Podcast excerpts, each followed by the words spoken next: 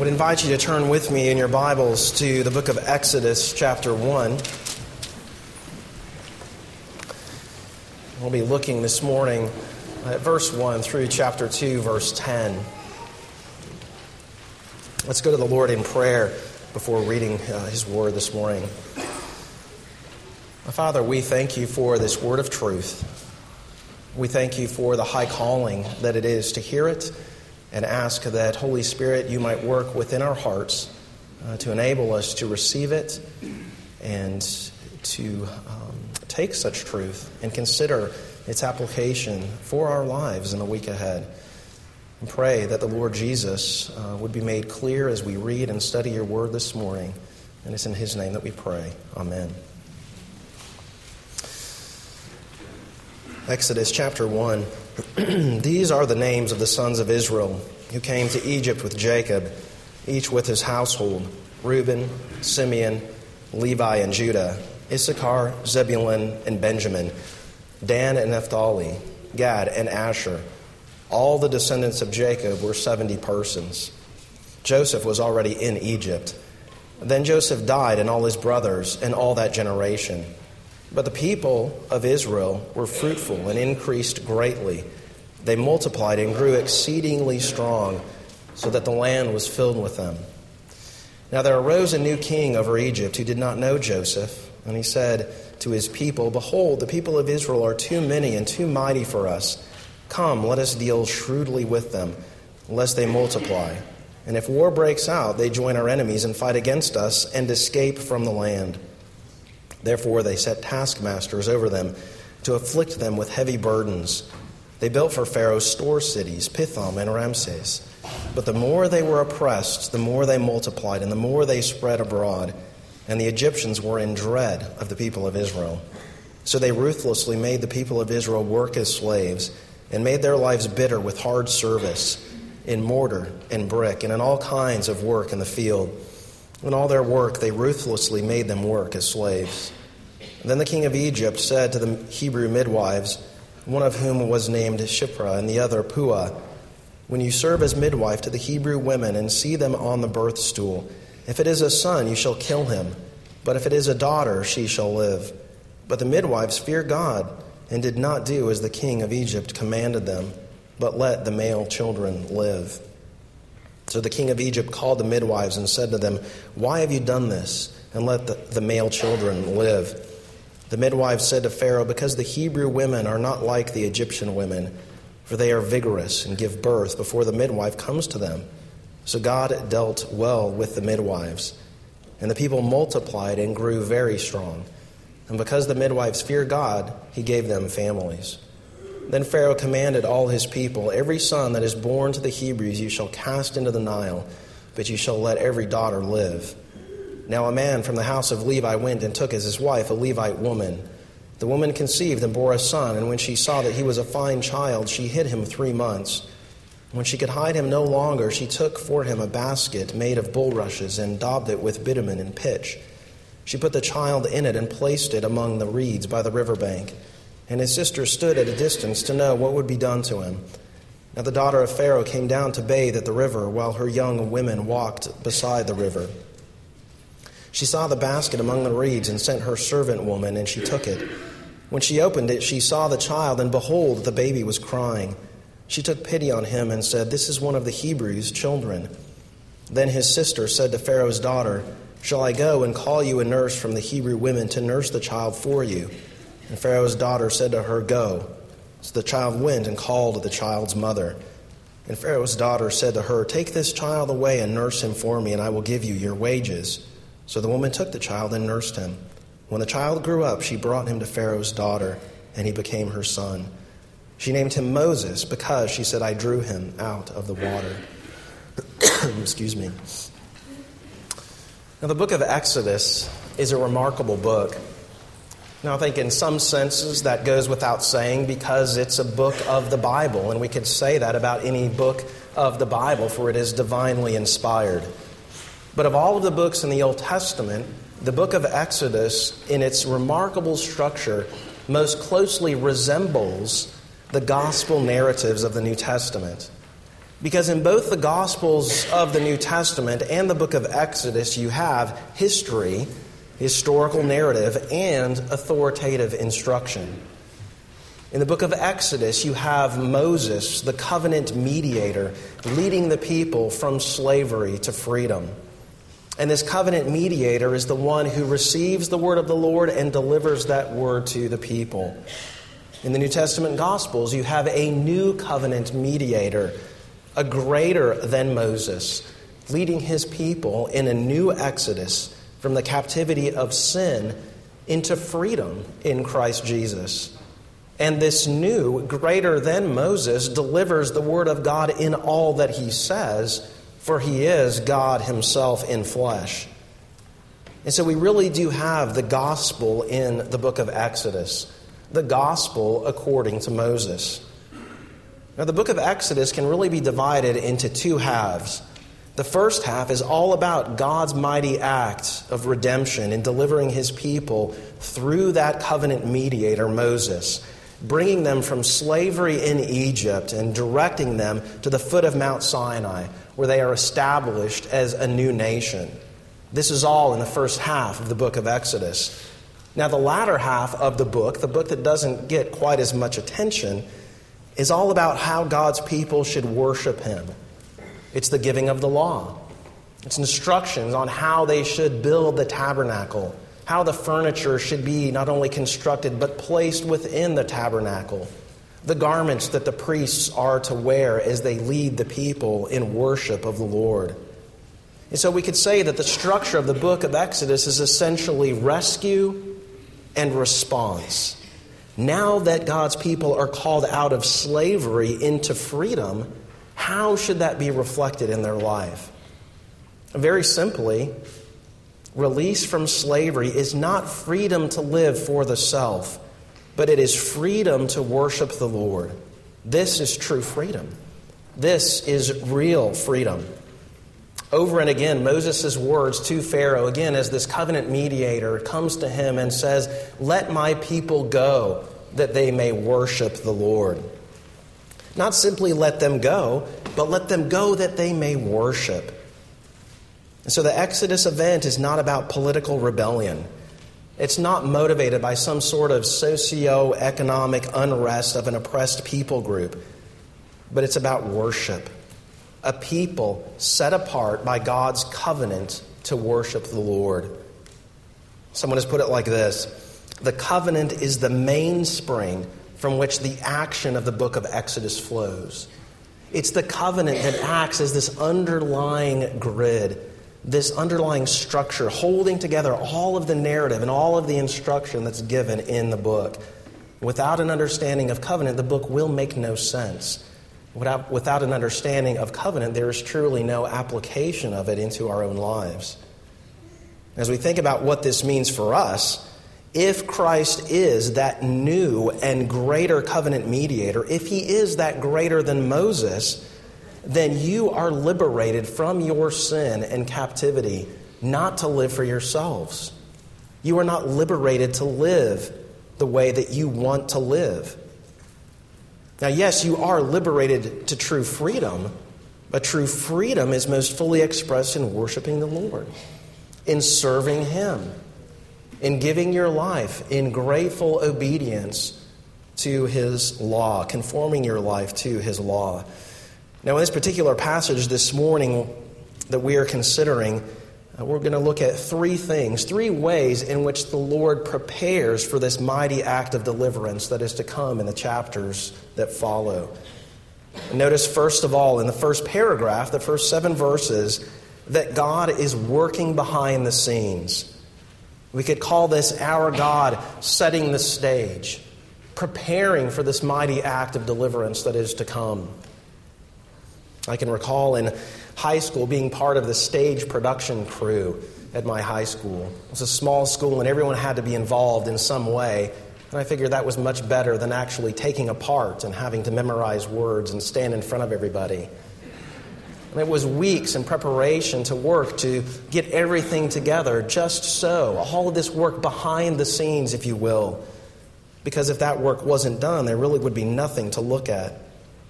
And so, while we have no, notice, no explicit mention of God's name in this opening paragraph, in fact, we have no explicit mention of God at all until we get to verse 17 and then verse 20. Nonetheless, we have clear evidence of God's active involvement and his care for his covenant people. Notice the ways in which God is working behind the scenes in these opening verses. First, we could say that God is sovereign over location, sovereign over the very place in which the people of God find themselves. They are right where God wants them to be. The first five verses remind us of how the children of Israel found themselves to be here in the land of Egypt, lest they ever forget. It was the clear command and direction of their covenant God who brought them to Egypt in that time of severe famine. It was the Lord God who paved the way by sending Joseph to Egypt and elevating him to this position of influence and authority, living within the court of the Pharaoh. That which his brothers meant for evil, you recall, selling him into slavery, was something that God meant for good. The saving of many lives during this time of drought. Now, generations earlier in Genesis chapter 15, the Lord tells Abraham, Know for certain that your offspring will be sojourners in a land that is not theirs, and will be servants there, and they will be afflicted for 400 years. And later in Genesis chapter 46, when Jacob learns that his son Joseph is in fact alive in the land of Egypt, the Lord speaks clearly to Jacob and tells him, Do not be afraid to go down to Egypt, for it is there that I will make unto you a great nation. I myself will go down with you to Egypt, and I will also bring you up again. And so these opening verses of Exodus, you see, are drawing a connection between that which occurred previously in the book of Genesis and the unfolding of those promises here in the book of Exodus. There is, again, covenant continuity between these two books. The children of Israel are exactly where they are, supposed to be, awaiting the Lord's leading. It is God Himself bringing them to this particular time, at this particular place. And do you see that this is a theologically foundational commitment that we need in our own lives?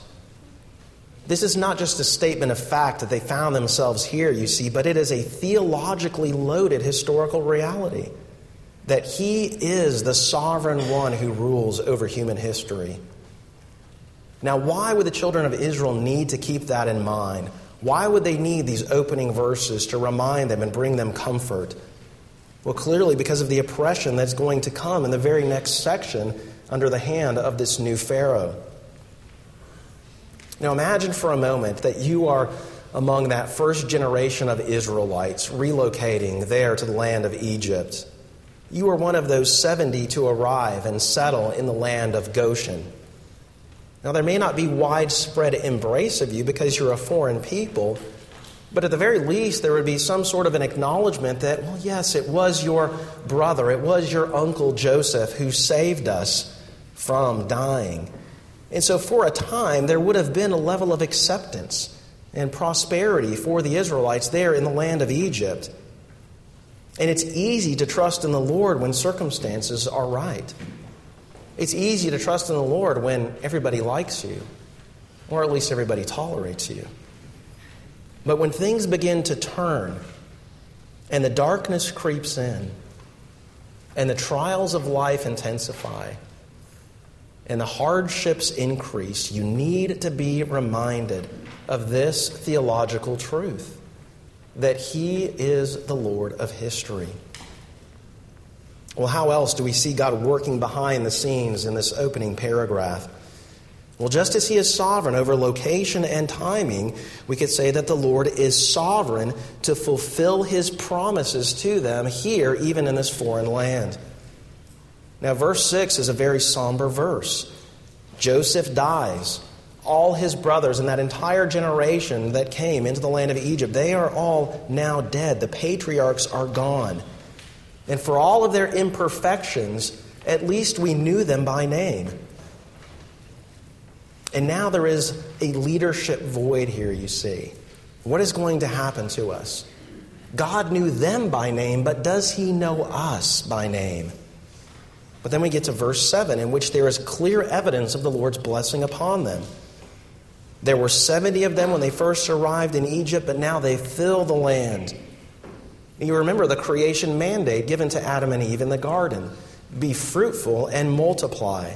And here we have the children of Israel fulfilling that mandate, and we have clearly God in their midst, blessing them, enabling them to fulfill this command. It's, again, it's the realization of what we read in Genesis chapter 46. I will make you into a great nation. And those words are coming to fulfillment. And in case you miss the significance of the Lord's blessing upon them, there are five statements in this one verse, verse 7, that speak almost in this poetic fashion of their increase in number. Look there again. They were fruitful, they increased greatly, they multiplied, they grew exceedingly strong. The land was filled with them. And so you have this repetitive nature driving home the point, not only that they are becoming an exceedingly great people numerically, but it is the Lord working in their midst. It is the Lord fulfilling his promises to them, promises that were made long ago, promises that go all the way back to Abraham in Genesis 17. It's there that the Lord tells Abraham that he will be the father of a multitude, that he will be exceedingly fruitful, and that the Lord will be Abraham's covenant God. And the Lord is being true to his word. And so, here in these opening verses, all seems to be going well. The people are prosperous, they are fruitful in this foreign land. And while there may not be explicit word from the Lord telling them what He is going to do next, nonetheless, there is abundant evidence that God's presence is with them as He blesses them. But then, secondly, we come to this next portion of the narrative that begins in verse 8. We could call this our God involved in hardship, our God involved in trial and suffering, involved in difficulty. We quickly encounter a very precarious situation. Verse 8 A new king who did not know Joseph comes to power. Perhaps this is an allusion to a new Egyptian dynasty that is on the rise. Now, of course, this new king knew of the existence of the people of Israel he knew that they had settled in the land of Goshen, but what he did not care about was the role that Joseph played in offering leadership during that time of severe famine. What he did not care about was honoring the children of Israel in spite of the great work that God had done through the life of Joseph. And because he has no regard for Joseph, we read in verse 9 that the new Pharaoh engages in persecution. And we'll look at the motive as uh, the text unpacks that for us a bit in just a moment. But it's important to recognize that there is an underlying spiritual reality that is being displayed here. His disinterest in Joseph is ultimately disinterest in the way in which God intervened in world history to save an entire generation from starvation. His indifference toward Joseph turns to hatred hatred toward the children of Israel because he ultimately has indifference and hatred toward God. See, when sin came into the world and God pronounced the curse upon mankind in Genesis chapter 3, he made it clear that there was going to be enmity, hatred, division between the offspring of the woman and the spiritual seed of the serpent. And so there are those who belong to the covenant community who are recipients of His divine grace, and there are those who are hostile to God's people. And behind that hostility toward God's people is a hatred toward God and a hell bent desire to overthrow His purposes. The one who opposes God's people opposes God Himself. The one who has hatred toward them has hatred toward God. And so there is very much a spiritual battle going on here the Lord working his redemptive purposes to redeem mankind from misery. The Lord working to save his people on the one hand versus the evil one who will do all that he can to fight against the Lord. And in Egypt, the Pharaoh, of course, was seen as a divine ruler, one who was there in the place of the gods. And so we really have here a clash of worldviews at the most fundamental level. And it will be made clear in the chapters ahead that anyone or anything who opposes God simply brings foolishness and futility into his own life. And so the king has this hatred toward the people of God. But at the same time, he is a shrewd politician, and he must convince his fellow Egyptians that these Israelites are a danger to national security. You see, they are living in the eastern delta region of Egypt. Any invading force that might come from the north would come right through that region. And so, in the mind of the Pharaoh, it is plausible that these foreign people who are not true Egyptians would align themselves with an invading people, and that plus an invading army would absolutely overrun us. And so, verse 10 is essentially look at the way they multiply. And if that continues, they will be a threat to our way of life. And not only that, they might escape from the land. It's not enough that they might come and overrun us, you see. We might lose out on the labor production that they bring. If it was only concern for them overrunning them, we'll then dismiss them, send them away. But now we must capitalize in some way upon this workforce that is there at our disposal. And so his response is to subject them to hard labor, building these cities that will act as defenses and storehouses where they can put supplies for their troops if an invasion does come.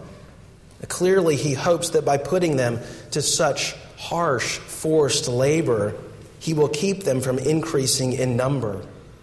Maybe it's because the sheer toil of laboring under the hot Egyptian sun will kill many of those who go out to work. Maybe at the end of the day, they will simply have no desire to procreate, and that will put an end to their multiplying.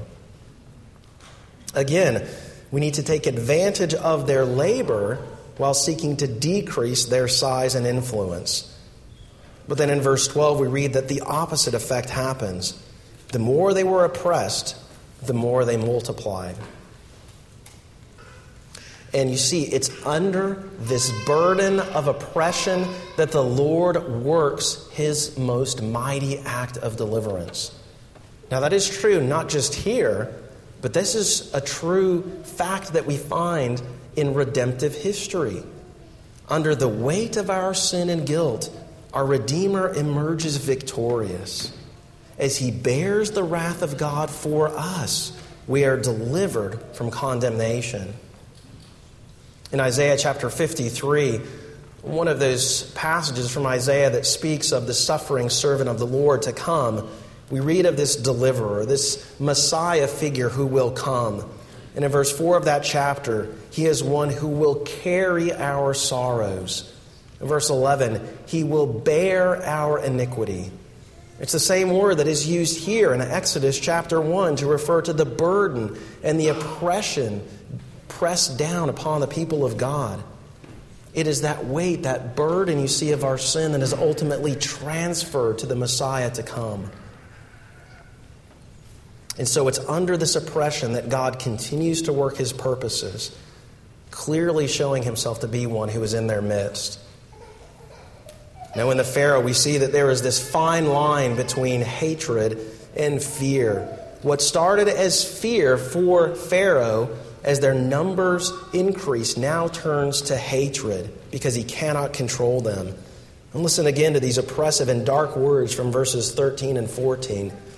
They ruthlessly made the people of Israel work as slaves and made their lives bitter with hard service in mortar and brick, and in all kinds of work in the field. In all their work, they ruthlessly made them work as slaves. Now, this is a sermon for another time, but this, you see, is an accurate picture of what life was like for them under the Egyptian oppression. And this is a far cry from how they choose to remember things later when they're in the desert, isn't it? You recall the times of grumbling and complaining, longing to return to Egypt as though it was this place of bliss and prosperity. Just a couple of months, in fact, after their release from slavery in Egypt, they cry out It was there in Egypt that we had pots of meat and all the bread we could eat. They fail to remember the bitter slavery and oppression that they were under. It's interesting how selective we can be in our memories, isn't it? And so it would be wise for God's people to remember what they have been saved from as they face trials in this earthly life. Then in verse 15, Pharaoh steps it up a notch. In his hatred, the king asserts his royal decree upon these two Hebrew midwives, telling them that as, as soon as they assist in the delivery of the baby, if they see a male infant, they are to kill the child, perhaps make it look as though the child is stillborn, but allow the females to live. Are they going to carry out the orders of the king of the land, or are they going to trust in the covenant promises of God? The text reads very simply in verse 17 that they feared God over man and let the boys live. Now, the king, of course, the king, of course, here is furious. And the midwives respond with this plausible explanation. You've seen their ability to increase despite all of this bitter labor because they are not like the Egyptian women. And so the people continue to multiply and they continue to grow in strength. Everything that this powerful world leader does to try to stop them has the opposite effect of what he intends. And then in verse 22, he hopes to wipe out the people of Israel completely. Forget trying to conspire with the midwives and telling them to kill the male infants. Now it's a command that goes out to all the people of the land any male child is to be thrown into the Nile. Now, why would Pharaoh do this? Well, his hope here is that they would lose their identity, that they would be forced to intermarry with people of the land. If they are absorbed into the general population, then they're no longer a threat. And even more than that, the promises of God will fail. Now, the, the Nile River was viewed as a god to the Egyptians. So it is not simply a location of certain death for these infants thrown into the river, but it is a show of force of the Egyptian God over the God of the Hebrews. And there's two ironies here. First is that it's the same river that God rules over to preserve Moses, the one who is his chosen instrument of deliverance. And the second irony comes later in Exodus chapter 15. It is God who takes the Egyptian army and hurls them into the Red Sea, destroying all the elite males of Egypt. And so, as this section comes to a close at the end of this chapter, it's a section that starts with great blessing and God's care for his people, but things quickly deteriorate and darkness falls upon them. Now, what about all of those promises that God made to Abraham? Promises that seemed to be fulfilled. Have those promises changed? Has God failed in some way? Is he just a regional deity that's located somewhere else, and now we're in this land in which a new God has more power over him? Are the people being punished for something that they have done, bringing God's wrath upon themselves? It's in the midst of such darkness, even in our own lives, that we too can ask such questions. Why? If you're jotting notes down this morning, I'd like you to catch this important concept. As God's people, we need a covenant, Lord centered worldview of history. A covenant, Lord centered worldview of history. And by that I mean this a covenant view Again, the covenant, something that underlies not only what we read here in the book of Exodus, but the covenant underlies all of human history. We are His redeemed people if we are in Christ Jesus, and there is nothing that can change that status. And a Lord centered view that He remains Lord over all, and all things as they unfold in history are done for His glory. And it is His glory that is at the center of all things. This is a worldview that we need to nurture. This is a view that we need to grow, something that we as God's people need to seek after. And the book of Exodus, in this narrative form, is helping us to develop this type of God centered view of history. It's all about what He is doing in the life of His covenant people in order to exalt and glorify His name. And when we become perplexed with our circumstances, we can be reminded not only of narratives like this, but of passages like Isaiah chapter 55, verse 8, in which the Lord says, My thoughts are not your thoughts, neither are your ways my ways, declares the Lord. And that is a truth that ought to bring us great comfort in all circumstances of life. Just because we don't have the reasons that we want to satisfy our questioning doesn't mean that there is no reason. While we have a longing to know why things happen the way that they do, God is under no obligation to answer those questions. And in fact, He has told us the reason why in an ultimate sense for His glory. This does not mean that God is silent. It is through the details of this narrative that we see God faithfully working, working in the details, never absent, never resorting to plan B or C or anything else. When trials come, the hope that is ours that is that in an ultimate sense, we will prevail, for we are his people. In John 16, Jesus says, In the world you will have tribulation, but take heart. I have overcome the world. Isaiah 54 No weapon that is fashioned against you shall succeed, and you shall confute every tongue that rises against you in judgment. This is the heritage of the servants of the Lord, and their vindication from me, declares the Lord. Isaiah 46 10 The Lord says, My counsel shall stand and I shall accomplish all of my purposes.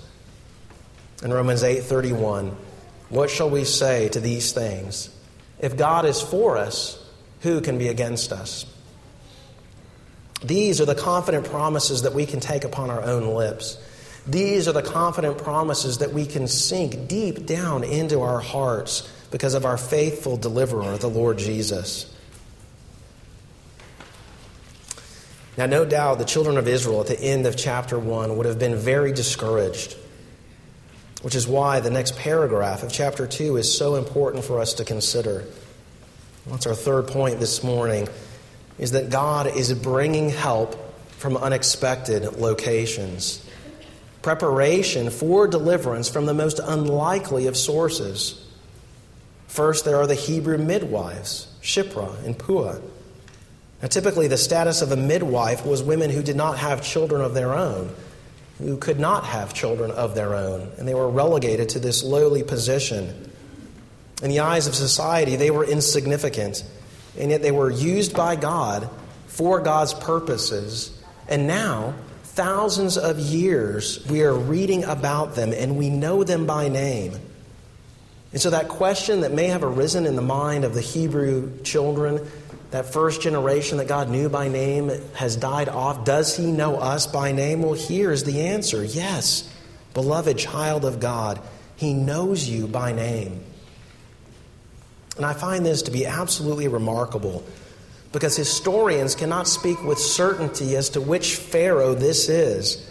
We have no idea as to the identity of the most powerful man in the land, and yet we have preserved for us in the records of history the names of these two lowly servants, Shiphrah and Puah.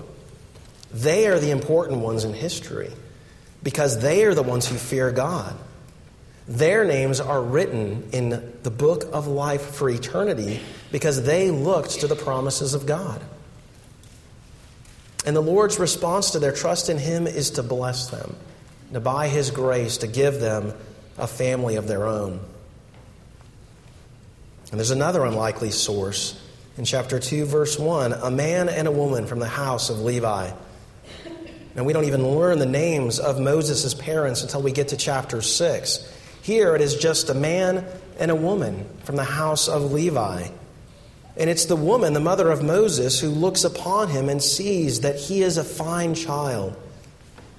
Now, what does it mean to say that Moses was a fine or a beautiful child? Isn't it the case that every mother looks upon her newborn infant as a fine and beautiful child? We read in Hebrews chapter 11, verse 23 By faith, Moses, when he was born, was hidden for three months by his parents because they saw that the child was beautiful and they were not afraid of the king's edict. And so they don't merely hide Moses because he was a beautiful baby, but he was beautiful because they understood him to be a gift from the Lord. And their motive was the same as the midwives. They feared God more than they feared the edict of this king. And we read the same word in Acts chapter 7, verse 20. Moses was born, this is in Stephen's speech. Moses was born and he was beautiful in God's sight. Not just beautiful in the sight of his parents, but in the sight of God. And so you see, it's a setting apart by God's grace for this special purpose that makes Moses, even as an infant, something special. And so she hides him for three months until she can do so no longer. So she fashions a basket, more literally, an ark. It's the same word that's used in Genesis chapter 6 for the ark that Noah built a vessel of deliverance, a vessel of protection. Now, the basket was not sent downstream. You might have that image in your mind from your Sunday school lessons that the basket was wandering down as the crocodiles were around it, or something of that notion. But instead, we read here that the basket was secured along the banks of the river in the reeds in order to keep it hidden, perhaps so that Moses' mother could draw him out on occasion to nurse him. Now, the Nile was the Egyptian god, and it was the edict of the king that the Nile was to be the place of execution for such infants.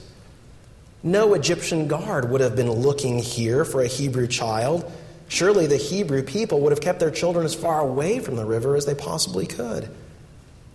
And here's another irony of the text Moses' mother actually did commit her child to the mouth of the Nile, the river god, the god of the Egyptians. And yet the Nile was unable to consume even this helpless infant child because the false god of the Egyptians is already being defeated. Now, she doesn't know what the outcome will be, but she simply trusts in God one step at a time. No idea what will happen, but there is faith in God. And what an important thing indeed for us to learn. Another unlikely source of deliverance is Pharaoh's daughter. The daughter of the very one who makes this edict is the one who has compassion and love for the child. She recognizes him immediately as a Hebrew child, perhaps because he bears the covenant sign of circumcision. And then, in an almost humorous turn of events, she doesn't know that Moses is, or Moses' birth mother is the one that she's actually employing but paying his own mother to care and nurse for her child. And then when the child grows, he comes to be adopted as a member of the household of Pharaoh.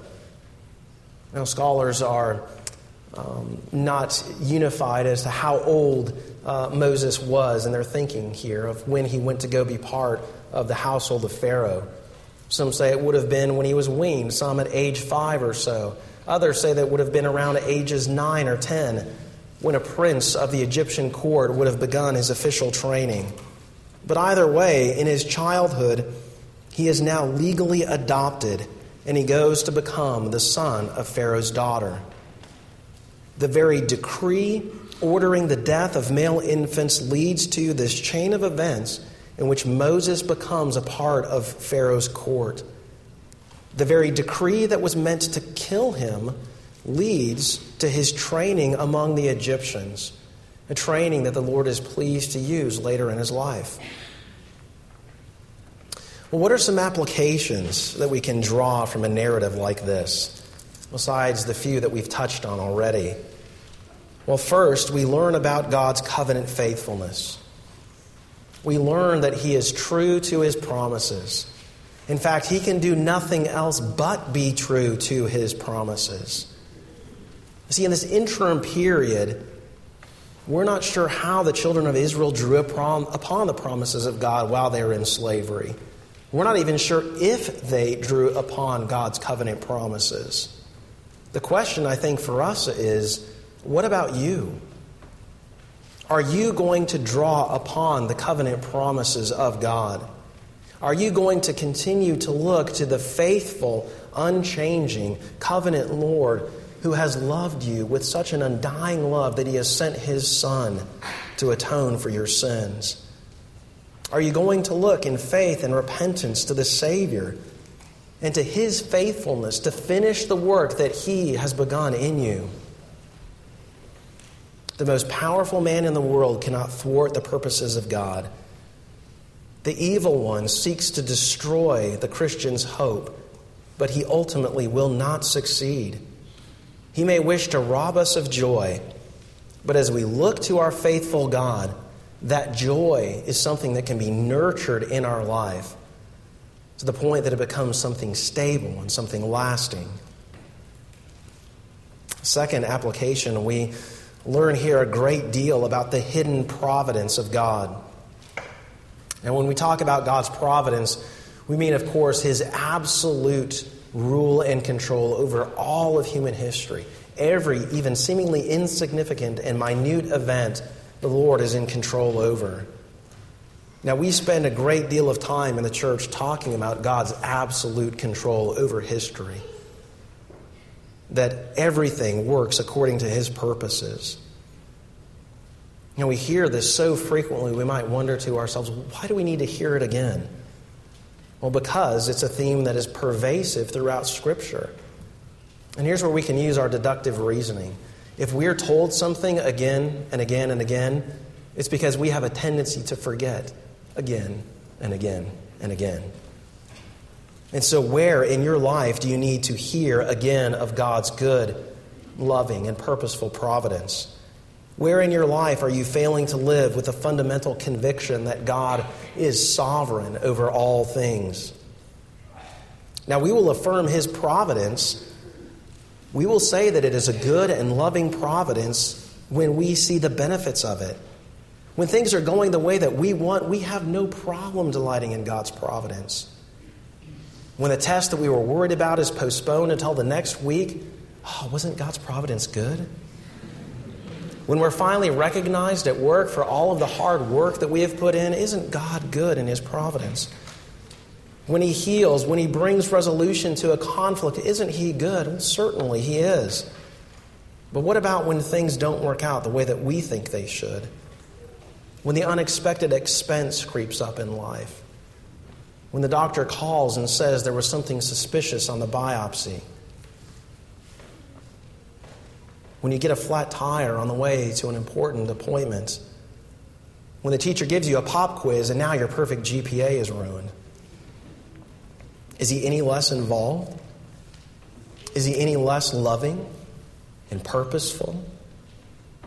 This is the framework, you see, that we need to construct our life around. A, frame, a framework that is here holding everything together. It may not be easy where you find yourself right now, but you serve a God who rules over all. And you see, this is not some pious platitude that we just feed one another, but this is something that we need to sink deep down into the very core of who we are because those hardships and trials will come. There is no one that is immune to such things. And in the midst of those things, will you marvel at his goodness? Will you delight in his care for you? Even when it feels as though through the oppression things are pressing down upon you. The third application, uh, turn with me, if you will, to Luke chapter 5. A third application we could say is learning about the nature of grace. Learning about the nature of grace. In Luke chapter 5,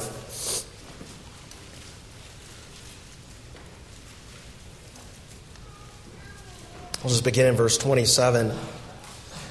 After this, he went out and saw a tax collector named Levi sitting at the tax booth. And Jesus said to him, Follow me. and leaving everything, he rose and followed him.